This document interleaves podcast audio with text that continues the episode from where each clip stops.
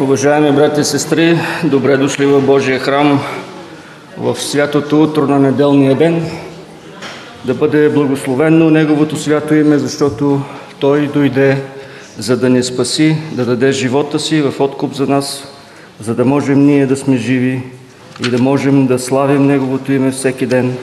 Нека да се изправим, за да чуем приземните думи на Божието Слово. Веселете се в Господа и радвайте се, праведници, и възкликнете с радост всички, които сте с право сърце. Веселете се в Господа, вие праведници, благодарете и възхвалявайте спомена на Неговата святост. Защото Ти, Господи, ще благословиш праведния, ще го покриеш с благословение като същит. Праведният ще се развесели в Господа и ще уповава на Него. Амин. Господи, наистина ние идваме пред Тебе като праведници, но не заради нашата праведност. Идваме при Тебе бодро и смело, с вдъхновение, но не защото ние сме направили нещо.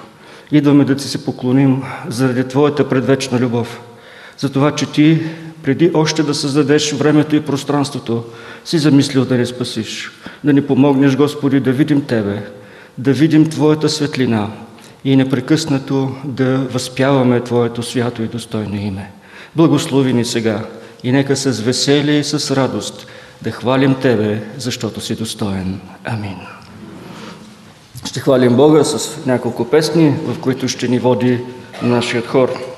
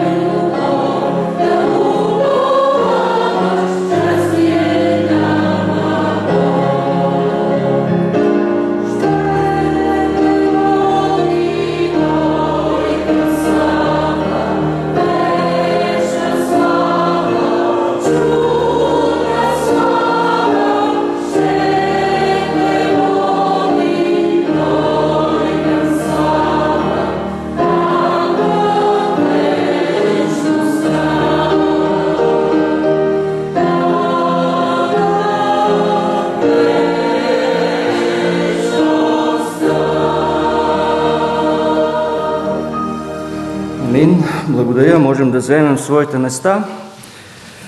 Отдавна не сме виждали между нас сестра Мария. Тя претърпя сложни операции, може би тя ще каже сама за себе си. Заповядай тук отпред. Ще помоля за един а, безжичен микрофон.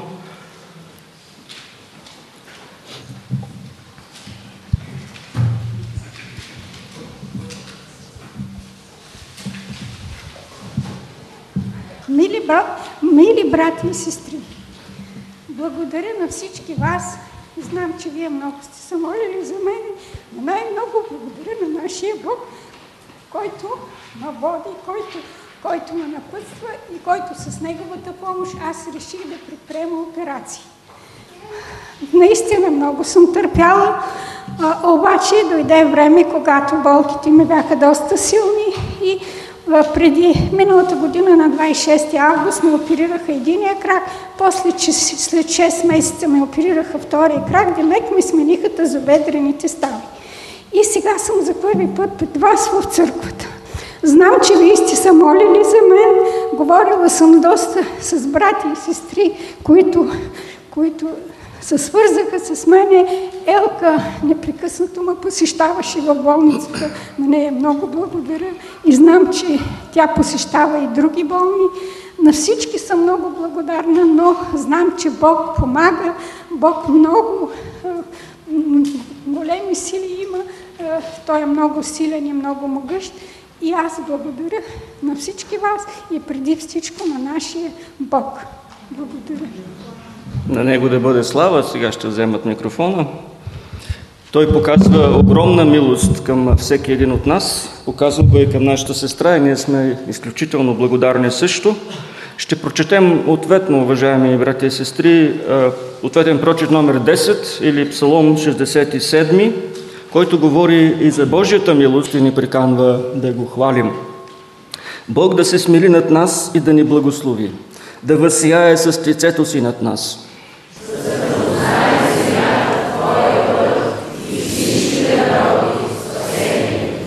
да те славословят племената Боже, да те славословят всички племена.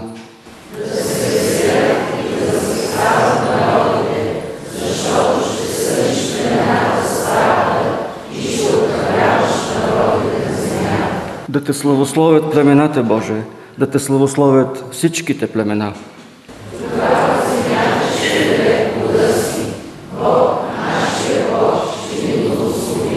Бог ще ни благослови и от Него ще се боят всички земни краища. Амин. Един ден това ще бъде наистина реалност. Нашият хор ще продължи да ни води с песента «Извор си на всяка благост».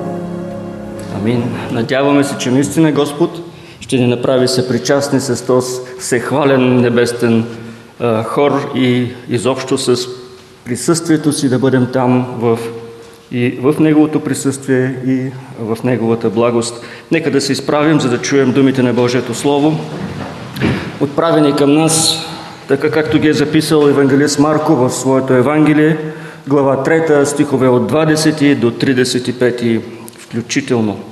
Глава 3, стихове от 20 до 35. И дойдоха в една къща и пак се събра народ, така че не можаха дори хляб да ядат. А своите му като чуха това, отидоха да го хванат, защото казваха, че не бил на себе си. И книжниците, които бяха слезли от Иерусалим, казваха, че той има Велзевул и че изгонва демоните чрез началника на демоните. Но той като ги повика им каза с притчи, как може сатана да изгонва сатана? Ако едно царство се раздели против себе си, това царство не може да устои. И ако един дом се раздели против себе си, този дом не ще може да устои. И ако сатана е възстанал против себе си и се е разделил, той не може да устои, а е дошъл краят му. И никой не може да влезе в къщата на силния и да ограби по къщнината му, ако първо не върже силни и тогава ще ограби къщата му. Истина, истина ви казвам, че всичките грехове на човешките синове ще бъдат простени и всичките хули, с които биха богохулствали. Но ако някой похули Святия Дух, на него няма, за него няма прошка до века, а е виновен за вечен грях. Защото казваха, има нечист дух. И дойдоха майка му и братята му, и като стояха навън, изпратиха до него да го повикат. А около него седеше едно множество и му казаха, ето майка ти и братята ти са навън и те търсят. А той в отговор им каза, коя е майка ми и кои са братята ми? И като изгледа седящите около него, каза, ето майка ми и братята ми. Защото който върши Божията воля, той ми е брат и сестра и майка. Амин. Велики и святи Боже, дошли сме при Тебе с смирени сърца, защото, Господи, Ти ни приканваш да видим Твоето величие и да Те възхваляваме, да Те славословим. Господи, благодарим Ти, че си ни оставил този достъп до Тебе. Благодарим Ти, че си извършил всичко за нас на Голготския кръст, да да можем сега дразновенно да видим Твоята слава. Молим Те, Господи, да ни благословиш тази сутрин. Молим Те да ни благословиш с прощение на нашите грехове. Прости ни, Господи, защото много често ние се грешаваме и не правим това, което трябва да правим, а пък правим това, което не трябва. Господи, Ти знаеш нашите сърца. Молим Те за прошка, молим Те да ни научаваш от Твоето Слово, да се вглеждаме в Тебе и да търсим от Тебе милост и приемане.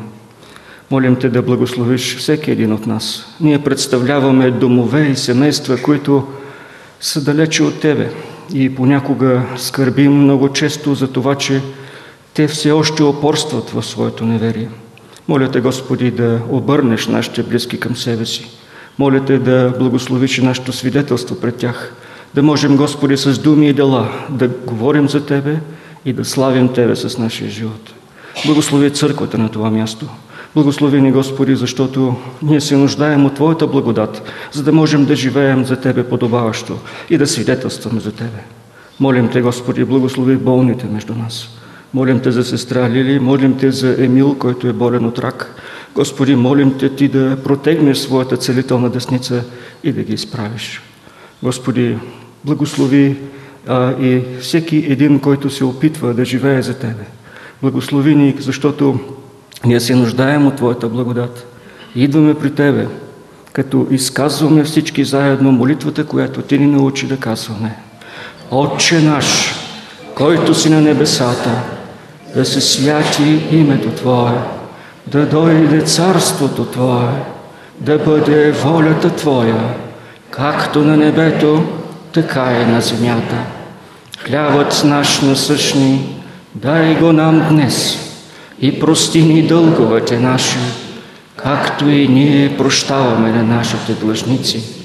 И не ни въвеждай в изкушения, но избави нас от лукавия, защото е Твое царството и силата и славата вовеки. Амин. Благодаря, може да заемете своите места.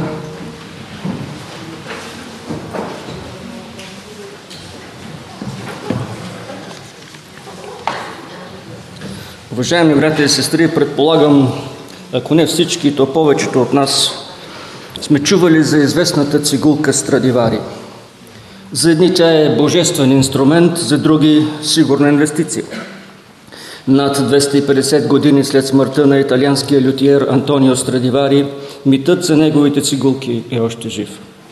Историята на Антонио Страдивари е забурена в тайни – Макар биографите да са проучили уж всичко за живота и делото на този най-известен майстор на струнни инструменти, за него все пак се знае твърде малко. Кога е роден? Кои са били неговите родители? Какво е било неговото детство? Никой не може да каже със сигурност. Смята се, че е бил чирак в работилницата на кремонския майстор на цигулки Николо Амати. През 1667 година се оженил за вдовицата Франческа Ферабоши, която му родила 6 деца.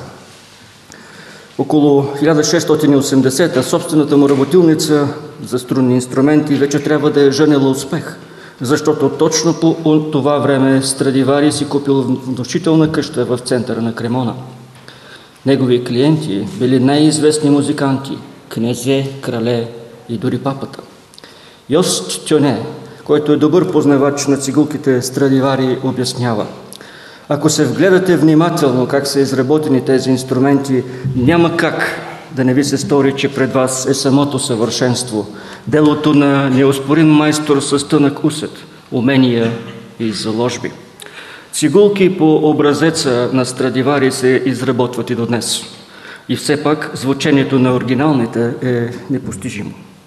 Експертите са проучвали всичко из основи конструкцията, струните, дървения корпус, лакировката.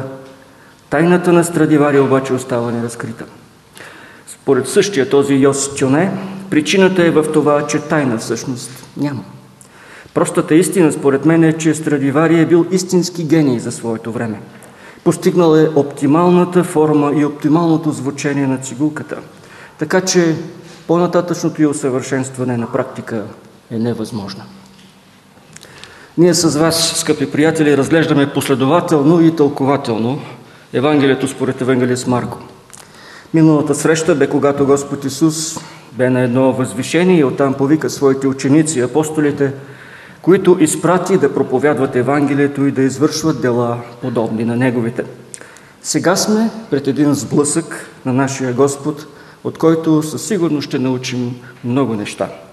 Но бих искал да ви споделя, че намирам известна прилика между историята на цигулките Страдивари и това, което е в същината на непознатия за хората Исус. Има толкова много стремеж да се надникне в Неговото учение, да се разкрие как то запленява огромен брой последователи по целия свят и ги прави различни, прави ги нови хора. Затова са създадени цели философски системи – държавни политически управления са се опитвали да приложат основите му и далеч не са успявали. Къде се крие неговата тайна? Недуховните човеци все още не могат да проумеят това. Но когато Словото на Господ Исус се изправи срещу човека, когато то го предизвика, то го кара така или иначе да даде прям отговор за това какво мисли за самият него. С увереност можем да кажем, че за това става дума в нашия пасаж днес. Ако погледнете стих 20, ще видим всички ние, че той се е завърнал отново в къщата, където обикновенно пребивава. Вероятно, вече ни става ясно, че Исус е направил Капернаум свой пристан, където може да се завърне и да остане малко насаме там. Но това много често не се случва, както и в нашия пасаж днес. Както стана вече, става вече практика, хората много бързо разбират за Неговото идване и се събират около Него. Събират се, за да го молят да разреши техните най-различни нужди и проблеми. И тук в стихове от 20 до 22 ни се показват две съвсем различни групи хора, които са предизвикани да вземат отношение, да вземат решение спрямо Него, Неговото учение, докато гледат какво става около Него и слушат какво Той говори. Това е семейството на Исус и някои книжници, които специално са слезли чак от Иерусалим, за да го видят. Те ще направят две погрешни заключения. Бихме ги нарекли грехът на неверието. След това в стихове от 23 до 27 Христос защитава себе си. Защитава и своето дело, като посочва безразсъдството на греха, безсмислието на греха. И в стихове от 28 до 30 ние виждаме, че Исус не си играе на пинг-понг със своите опоненти. Той прекатурва масите на техния начин на мислене и ги предупреждава много сериозно за един фатален грях. И така на първо място грехът на неверието, на второ безразсъдството на греха и на трето непростимия грях. Грехът на неверието, безразсъдството на греха и непростимия грях. Първо място грехът на неверието. И дойдоха в една къща и пак се събра народ, така че не можаха дори хляб да ядат. А своите му, като чуха това, отидоха да го хванат, защото казваха, че не бил на себе си. И книжниците, които бяха слезли от Иерусалим, казваха, че той има Велзевул и че изгонва демоните чрез началника на демоните. Ситуацията е наистина напрегната. Исус се е върнал от продължително време на служение, тежки решения, които е трябвало да вземе, опоненти, срещу които винаги е трябвало да се изправя, случаи на страдания, кои от кои все постряскащи и все по-ужасни. И сега се е завърнал в Капернаум поне малко, малко да си почине преди да продължи нататък. Това обаче, което става е, че голяма тълпа от хора се събират около него и неговите ученици, за да бъдат изцелени, за да бъдат благословени от Спасителя. Множеството е толкова голямо, нуждите са толкова трудни, че на Исус и на неговите сподвижници не им остава време да седнат за малко за да могат да хапнат по залък хляб. Не само, че не им се очертава почивка, но са принудени да останат и гладни. Когато разбират това, майката на Исус, неговите братя и сестри отиват много бързо, както казва текста, за да го хванат. Те не отиват при него да разговарят с него, не да го увещават да се откаже от това негово месиянство, те отиват за да го хванат. Думата, която използва евангелиста тук е същата, на която той се позовава в 14 глава, 46 стих, когато войниците на храма идват, за да го арестуват. И те сложиха ръце на него и го хванаха. Това е понятие, което рисува насилие. Подобно на войниците със своите оръжия, вероятно семейството е дошло с въжета и други пособия, за да го отведат на сила с тях – защото си мислят, че в крайна сметка той е вече съвсем откачил. Че нещо се е случило с него, че не разсъждава и не постъпва правилно. Така, както агресивно настроен психично болен човек се води с усмирителна риза, така близките на Исус искат да го хванат и да го отведат. Сигурно са чували много и най-различни неща за Него – които са ги смущавали все повече и повече. В първа глава, 11 стих, самият Бог изявява Исус като Неговия възлюбен син. В първа глава, 24 стих, демон го прогласява за святия Божий. Глава 2, стих 5. Той самият си присвоява изключителното право да прощава грехове. Право, което принадлежи само на Бога. Във 2 глава, 19 стих, той си приписва титлата Господ – Яхве, заветният Бог на Израил, младоженецът, който има за своя невеста Божият народ. Във 2 глава 27 стих той се нарича Господар на съботата. Този, който създава съботата и дава специалното предназначение. Тълпите от хора го възвеличават. Ученици го следват, демони се покланят, когато го видят, синагоги се пълнят, когато той е там. Чудеса стават само с една негова дума – а семейството става свидетел на всичко това. Те може би знаят, виждат и чуват за тези негови думи и действия и не искат да повярват на всичко, на всичко, което се случва около него. Не искат да го приемат за своя ценност, ценностна система и то, него да приемат за Месия. Не искат да положат в него себе си като вяра и като практика, като начин на живот и като следовничество. Когато такова нещо се случи, човек има много други възможности. Когато някой не иска да повярва, че Исус е Христос, че е Божия син, че е Господ, на него или на нея им остават толкова много представи. За тях той може да е шарлатанин, който иска да завлече хора след себе си, да яхне вълната на народното недоволство за своите най-вече политически цели. Други могат да си помислят, че той не е със всичкия си и си мисли за някакъв много важен месия. Има толкова много хора по света, които се мислят за какви ли не величия. Защо и той да не е един от тях? Така се мисли и семейството на Исус. Той е откачил. Нека да отидем, да го хванем и да си го преберем от дома, за да не ни срами повече. От другата страна е групата на книжниците. Те са в 20 стих. И те са изправени пред избора да се определят по отношение на Спасителя. Безспорно, изпратени от Синедриона, от религиозния съвет на Израил, който се притеснява да не би Капернаум да стане столица на едно месианско движение, което да привлече вниманието на римляните и което да създаде проблеми на самите религиозни водачи. Те са изпратени да съставят становище относно Исус, което да стане и официално такова за народа. Затова те обявяват в 22 стих своите предположения. Той има Велзевул и изгонва демоните чрез началника на демоните. И излиза, че семейството на Исус не искат да мислят, че той е лош, че е шарлатанин, че е обладан от демони. Затова онова, което могат да приемат и да измислят, е, че той е луд. Те обичат сина си и брат си и предпочитат той да си е загубил ума. Да си мислят, че той се е подал на стреса и не е могъл да се справи с него. Но за книжниците Исус не е луд. За тях той е зъл, подвластен на дявола и на неговите ангели. Той е обладан и това, което върши е сатанинско, защото идва от Вейлзевул, началника на демоните. Това е схемата, която защитават книжниците. Това, вероятно, е официалният начин на мислене на властите в Иерусалим. И как? Как да не е така? Всеки, който отхвърля Господ Исус и Неговата личност, не може да намери нищо друго какво да каже, освен тези две предположения. Той е или луд, или зъл човек, или Господ.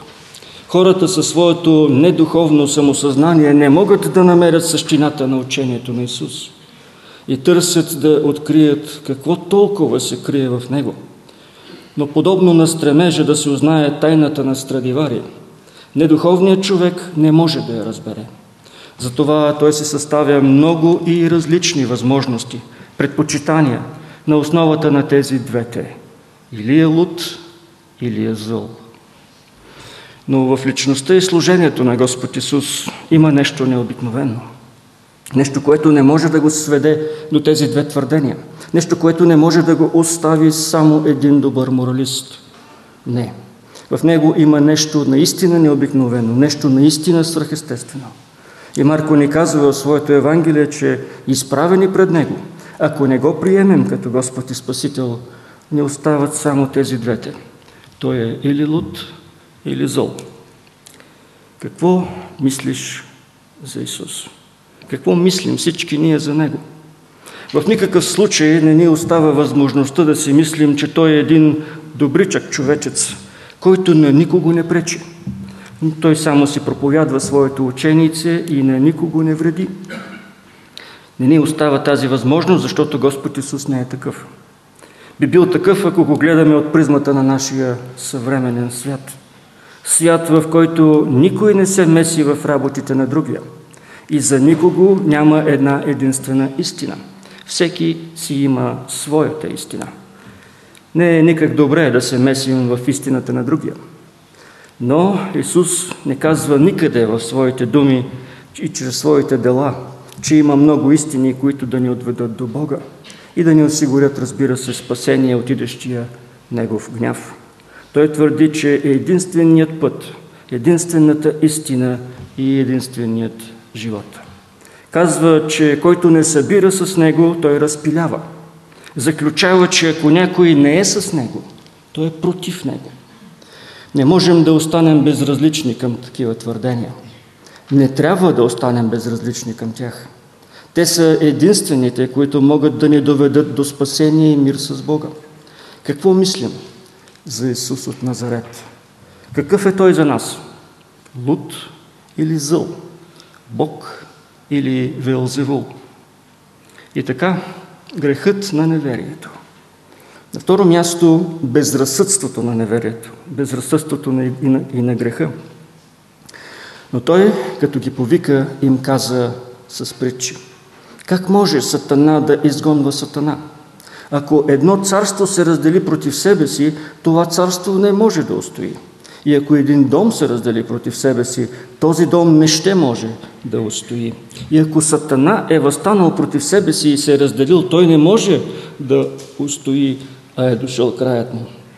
И никой не може да влезе в къщата на силния и да ограби по къщината му, ако първо не върже силния и тогава ще ограби къщата му. Господ Исус е обвинен, че върши това, което върши, че спасява грешници, че ги освобождава от властта на Сатана, че им дава свобода чрез силата и властта на дявола. За да покаже колко нелогични и безразсъдни са тези думи, Господ разказва една малка притча. Притча, която показва, че ако това е вярно, то царството на Сатана се е разделило против себе си. То не само се е разделило против себе си, но и не може в никакъв случай да оцелее, съществувайки по този начин. Как може Сатана да изгонва Сатана? Ако едно царство се раздели против себе си, това царство не може да устои. И ако Сатана е възстанал против себе си и се е разделил, той не може да устои, а е дошъл краят му. Не е никак сложно да разберем какво казва Исус. И за книжниците също не би било трудно да осъзнаят какво Той им казва. И те, както и ние, са изправени пред фактите, такива каквито са. Господ Исус изгонва демони, освобождава хора от властта на дявола. Въпросът е какво мислим за това? Как си го обясняваме? Книжниците приписаха чудото на Сатана.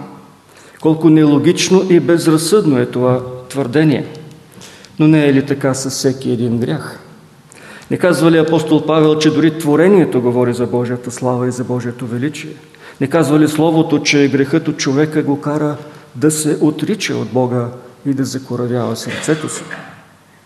Не сме ли свидетели всеки ден на бунта на нашите близки и приятели срещу Бога? Не са ли и те твърде непоследователни в представата си за Него? А ние? Какво мислим ние? Познаваме ли Бога, както Той не се открива в Библията? Стремим ли се да го познаваме с всеки изминал ден?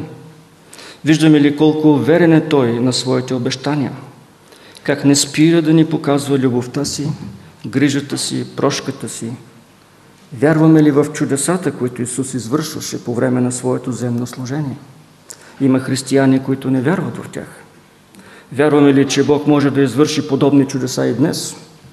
Ако не вярваме в това, то нашия Бог трябва да е с малка буква и въобще да не е Бог.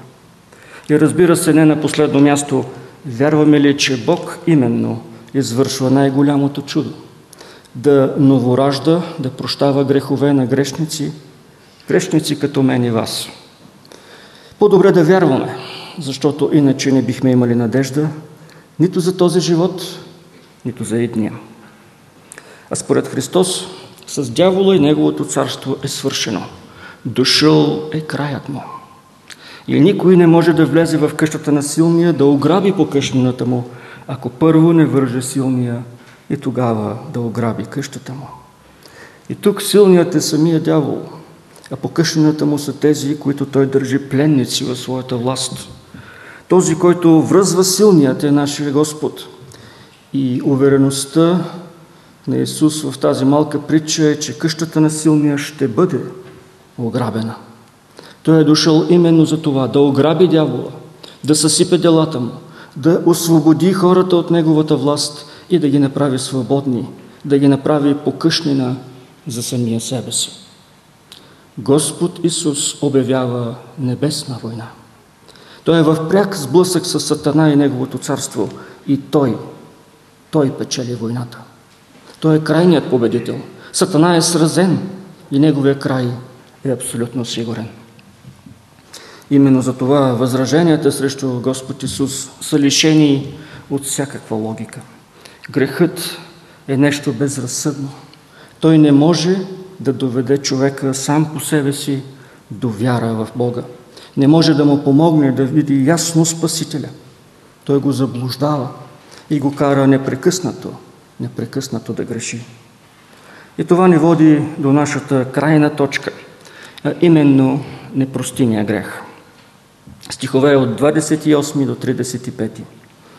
Истина ви казвам, че всичките грехове на човешките синове ще бъдат простени и всичките хули, с които биха богохулствали, също. Но ако някой похули Светия Дух, за него няма прошка до века, а е виновен за вечен грях, защото казваха има нечист дух. И дойдоха майка му и братята му, и като стояха навън, изпратиха до него да го повикат. А около него седеше едно множество и му, казаха, ето майка ти и братята ти са навън и те, и те търсят. А той в отговор им каза, коя е майка ми и кои са братята ми? И като изгледа седящите наоколо, каза, ето майка ми и братята ми, защото който върши Божията воля, той ми е брат и сестра и майка. Едва ли е необходимо да ви казвам, че това е най-трудният текст от цялото Слово. Той е бил най-много тълкуван погрешно и прилаган също погрешно. За какво се отнася все пак това страшно предупреждение от страна на нашия Господ? Та нали Той за това е дошъл на тази земя? Да прости греховете ни, да ги отпрати толкова далеч, колкото е изток от запад, да ги хвърли на дъното на морето и да не ги помни вече. Да не би, да не би непростимият грех да е всяко едно богохулство. Та нали това значи да се опълчиш срещу Бога и да го похулиш? Има ли прошка за това? В първото послание на, до Тимотея апостол Павел пише Благодаря на Христос Исус, нашия Господ, който ми даде сила, че ме счете за верен и ме постави на това служение. Мен, който преди това бях хулител, богохулник, гонител и притеснител, но придобих милост, понеже като невеж върших това в неверие. Но благодата на нашия Господ беше изобилна с вяра и любов в Христос Исус. След като на холителя Павел може да бъде простено, може да бъде простено това престъпление, той на всеки друг то може да бъде простено. Така че всяка хула, която не е срещу Святия Дух, е поправима. Всяка хула, която не е срещу Святия Дух, е простима. Да не би тогава непростимия грех да е някакъв сексуален грех. Предполагам това, защото същия апостол в 1 Коринтияни 6 глава сякаш говори за такава една опасност. Той казва, че има там такъв грях, който а, няма никъде. Дори и езичниците не, не извършват такъв грях. Той е грях срещу тялото. И после, както много добре знаем, той обяснява, че тялото е храм на Святия Дух. Да не би това да е непростимия грях. Не, защото в Коринтини той казва, че има толкова много грехове, които хората вършат. Ужасни грехове. Грехове, за които съвременният човек би казал, че те са част от самия него. И после той казва на своите читатели, и вие бяхте такива. Но и допълва, че Бог е простил и прощава и такива ужасни и срамни грехове. А да не би непростимият грях да е самоубийството. Вие знаете, че някои църкви не погребват своите мъртъвци, които са посегнали на живота си, именно защото смятат самоубийството за смъртния грях. Но в повечето случаи тези хора, които по някаква причина слагат край на живота си, нямат проблем с Бога. Нямат проблеми с Господ Исус Христос. Те по-скоро имат проблем с себе си или с околните, или с средата около себе си. А за такива грехове, колкото и ужасни да са те, има прошка.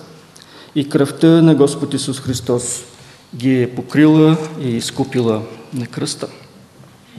Е, тогава какъв е този толкова голям грях, че да е чак непростим? Както можем да видим от текста, книжниците казват, че Господ Исус има нечист дух. Но Словото казва друго.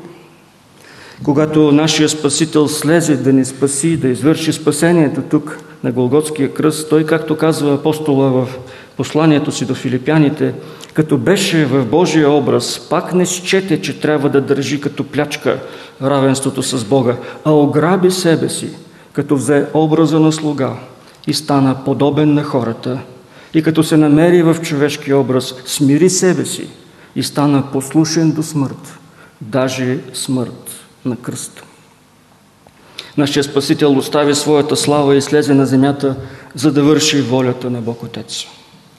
В цялото си земно служение той бе ръководен от Святия Дух. От кръщението в река Йордан, когато Духът слезе върху него и беше в него в най-голямата пълнота, та чак до неговото възнесение, преди Духът да бъде излян на Педесетница, всички чудеса и знамения, всяко едно спасително и целително дело бе водено от Святия Дух. Всяко едно освобождаване на душата на грешник бе дело на същия този свят дух. Силата за проповядването на Евангелието в пълнота бе ръководено пряко от духа. Да се каже, че всичко това е плод на Сатана и на неговото воинство, е такъв грях, който според думите на Исус няма да намери прошка в този живот. След като човек е станал свидетел на силата на благовестието и е разбрал в пълнота Евангелието, както до голяма степен фарисеите и книжниците са го разбирали, все пак те са проповядвали а, месиянските пророчества от Стария Завет и въпреки това този човек нарича Святия Дух Дух на Сатана. За него не може да има прошка в този живот, но той е попаднал под Божия гняв. И тук говорим не само за съзнателно отхвърляне на Бога, защото ние всички сме го правили преди да бъдем новородени. Тук говорим за съзнателно приписване на спасителното дело на Господа като дело на Сатана. Да наречем Христос служител на дявола, да го обявим за заблудител на грешните, това е пряка хула срещу Святия Дух, който го е водил, който винаги е бил с него, който е правил всичко чрез него по всяко време на неговото служение тук на земята. Защото иначе, иначе раждането на Исус не е от Святия Дух, а от Сатана. Живота на Исус не е воден от Духа, а от Сатана.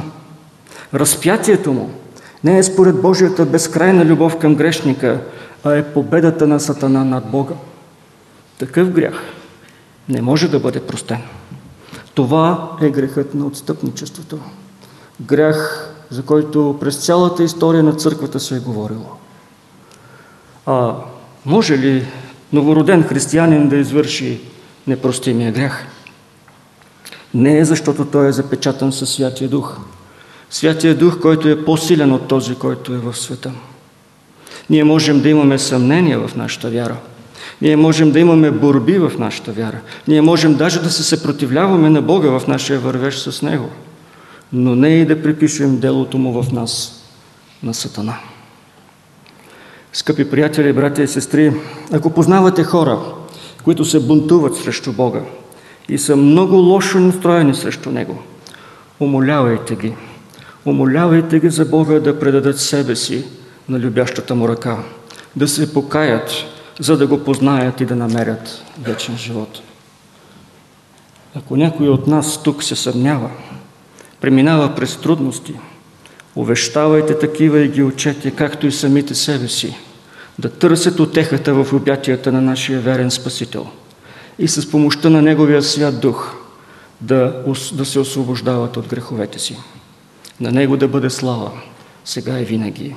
Амин. Баща Небесен, благодарим Ти, Господи, за това, че Ти обръщаш своето лице към нас и изявяваш себе си чрез живота и делото на Господ Исус. Благодарим Ти, Спасителю, че Ти презря своята слава, дойде и се остави над духа на Отец, на духа Ти, за да бъдеш воден.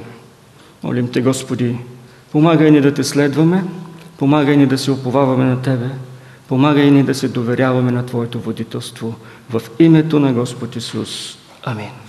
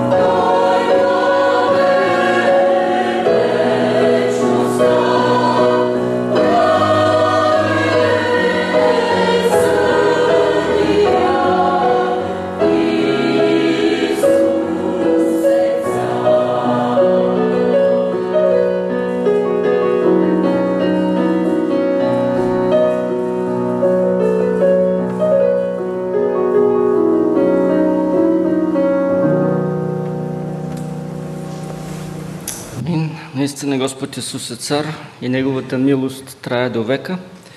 Предадени са ми две картички на две сестри, които имат юбилей. Дали сестра Фания Димитрова е тук? Може да го предадете добре. А Мария Гумнерова?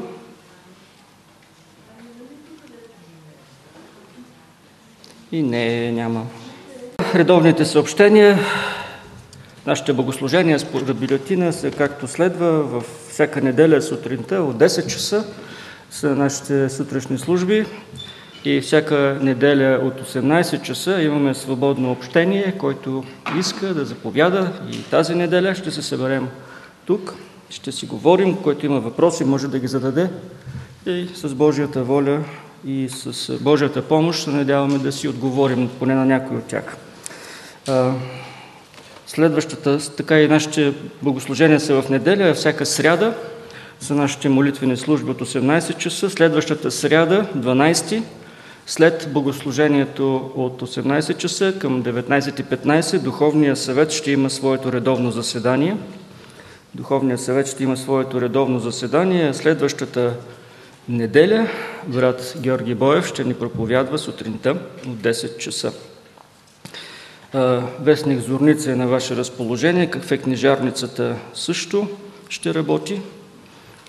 Ако не съм пропуснал нещо, ще завършим нашето богослужение с песента «Слушайте блага вест за любовта», по време на която ще мине и дискусът за Божието дело на това място. 230-та песен.